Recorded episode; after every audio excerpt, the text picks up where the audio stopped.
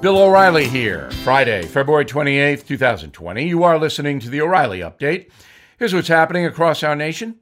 President Trump addressed the nation this week over growing fears of the coronavirus, telling Americans the disease right now poses little risk and a vaccine is being developed. His news conference came just hours after the Centers for Disease Control and the World Health Organization issued statements saying the virus will likely reach pandemic levels within weeks. That's all over the world. In typical Trump fashion, the president claims the media's coverage of the illness may be intended to make him look bad and spook the global financial markets. Predictably, C N N called his comments a war on expertise, but there is no question the media is hyping the coronavirus in America. Now, whether they're doing so to hurt the Trump administration is subject to debate. But let's forget politics for a few moments. Here's what we actually know about the coronavirus. The first outbreak began in eastern China somewhere around Christmas time. The communist government tried to hide it for weeks before publicly admitting there was a problem. Scientists believe the virus originated in bats living near a fish market frequented by more than a half million people a day. But others think the virus was being weaponized by the Chinese and got out of the lab. To date, there are approximately eighty-five thousand confirmed cases of the coronavirus, resulting in three thousand deaths, most in Asia. To stop new infections, China's communist government now limiting free movement of about eight hundred million people. That's half the population over there. Some towns give people only an hour every three days to leave their homes. Military checkpoints in major cities remove passengers from cars to take their temperatures with thermal cameras. The government even pays citizens to turn each other in. Report a sick neighbor and you can get one hundred forty bucks from the Chinese government. The illness has been detected in two dozen countries, including the U S A. San Francisco, as we reported yesterday, has declared a state of emergency, even though there's no cases there.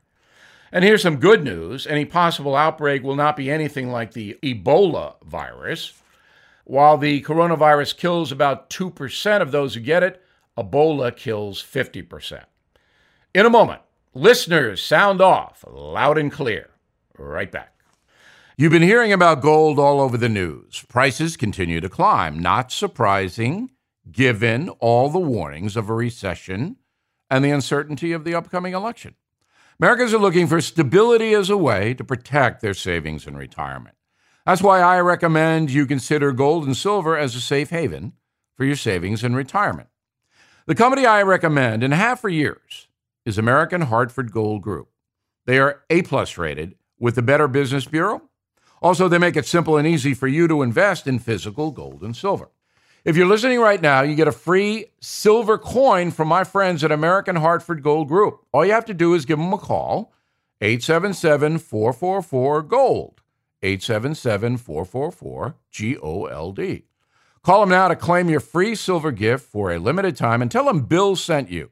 Or visit them online at w w w dot bill free coin dot com. Again, that's eight seven seven, four four four, four six five three or bill free coin dot com. Time now for the O'Reilly Update message of the day. Listeners, sound off. So Gary in Montana wants to know why Michael Bloomberg looks so weak on the debate stage. Well, a columnist named Miranda Devine, writing in the New York Post, had a very insightful take. She says that Mayor Mike is so wealthy that he never has to experience confrontation in his entire life. His company is private. That means he doesn't have to answer to a board of directors or angry stockholders. Mike runs the company, and what Mike says goes, and if you don't like it, there's the highway. So he doesn't have to deal in his business life with acrimony. Word of the day. In his private life, Mayor Mike has like nine homes all over the place, And if the going gets tough, he can take a vacation. Again, he can wall himself off from any criticism or confrontation. So Mike is not used to someone like Elizabeth Warren accusing him of heinous things, and therefore has a very difficult time formulating a response. Lorraine in Louisiana wants to know why President Trump gets so personal with everything. So I'm sending Lorraine a copy of The United States of Trump, my book, which clearly spells out that Donald Trump is probably the most sensitive individual in America. He is. He takes every slight personally. He doesn't overlook anything. And he's been that way since he's twelve years old, as I chronicle in the book. But now, as President of the United States, my advice is, Mister President, overlook some things. However, what's interesting, Lorraine, is that the president's base likes his confrontational style. It's the exact opposite of Michael Bloomberg. Donald Trump lives for confrontation. He loves confrontation. So if Bloomberg gets a Democratic nomination for president, it's going to be really interesting in that debate for him. So let's go to Sid in New Hampshire. Sid wants to know why Americans don't realize that all of Bernie Sanders' promises could never come true. It simply costs too much money to give people cradle-to-grave entitlements in every aspect of their lives. Okay, here's the deal, as Joe Biden might say. People believe what they want to believe, not what's necessarily true. So if you want free stuff from the federal government, and Bernie Sanders promises that, you're going to believe it because you want to believe it. And no matter what facts are presented to you, it's not going to matter. Finally, let's go to Cheryl in Kentucky. So Cheryl's fed up with all the nastiness in American politics. And what can we do about it? Cheryl, nothing. It has been this way since seventeen seventy-six. Thomas Jefferson and John Adams hated each other's guts. It was nasty.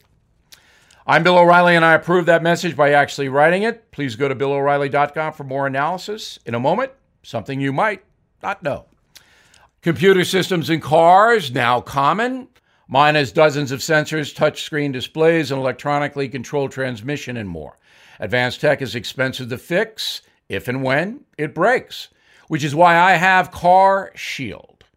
CarShield is affordable protection plans that can save you thousands for covered repairs, including computers, G P S, electronics, and much more. With CarShield, you're behind the wheel of your own plan. When I'm on the road, I know that I'm covered with their twenty-four seven roadside assistance. If my car breaks down, I know CarShield will provide a rental car for free while mine gets fixed. With rates as low as ninety-nine dollars a month, you have little to lose, so get covered by CarShield today. Please call eight hundred C A R six thousand and mention code BILL. Or go to car shield dot com and use code BILL to save ten percent. A deductible may apply. car shield dot com. Please use code BILL. Now the O'Reilly Update brings you something you might not know. The U S A is routinely ranked the most generous nation on earth, and we are. Last year alone, Americans donated more than four hundred twenty billion dollars to charity, churches, and other organizations to help those in need. According to the U S Labor Bureau, there are nearly two million nonprofit charities in the U S A, focusing on religion, education, human services like food, shelter, and employment. Each year, Forbes magazine and Wallet Hub release the most and the least charitable states in the union based on population, time volunteered, and amount donated per person. The biggest givers in America last year lived in Minnesota, Utah, and Maryland. Those states topped the list for volunteering, donating, and gift giving. Residents in Utah rank highest in donations as a percentage of salary, giving away ten cents for every dollar earned. Way to go. But not everyone in the U S A is generous. Head southwest for the least charitable places, Arizona, New Mexico, and Nevada. Each state ranks at the bottom for volunteer rates and dollars donated. Forbes blames the lack of giving there on different demographics. The Southwest has a higher senior population and more Americans under the age of twenty-five, the two groups with the least disposable income in America. While we may hand out our hard-earned money differently across the country, it typically ends up in the same place. The biggest charities in the country account for more than half of all donations. The largest nonprofit, the United Way. That organization spends three billion dollars a year to support more than two hundred food banks in all fifty states. And here's something you might not know. Fewer Americans are giving to charity these days. Recent studies show the share of U S adults donating dollars actually dropped in the last two decades. About fifty percent of the population gave money to charity in two thousand nineteen, last year, but that's down from sixty-six percent in the year two thousand. The biggest factor behind the decrease? The decline of organized religion in America. And that makes perfect sense because we don't see that basket. Back after this. If you bought a home in the last two years, do me a favor. Look at your mortgage rate. If you're at or above four percent, you're overpaying. It's time to do something about that because you can refinance now. Make a ten-minute call to American Financing. Take advantage of a free mortgage review. Call now, call tonight, this weekend, because they're open and they are ready to help you save hundreds a month. There are no upfront fees, no hidden fees. It really only takes a ten-minute call. And American Financing is not going to reset your term. If you have twenty-eight years left, you can refinance to a twenty-eight-year loan. You may even be able to postpone two mortgage payments. So don't put off a lower rate any longer. Please call eight eight eight, four six two, nine five five seven, eight eight eight, four six two, nine five five seven, or visit american financing dot net.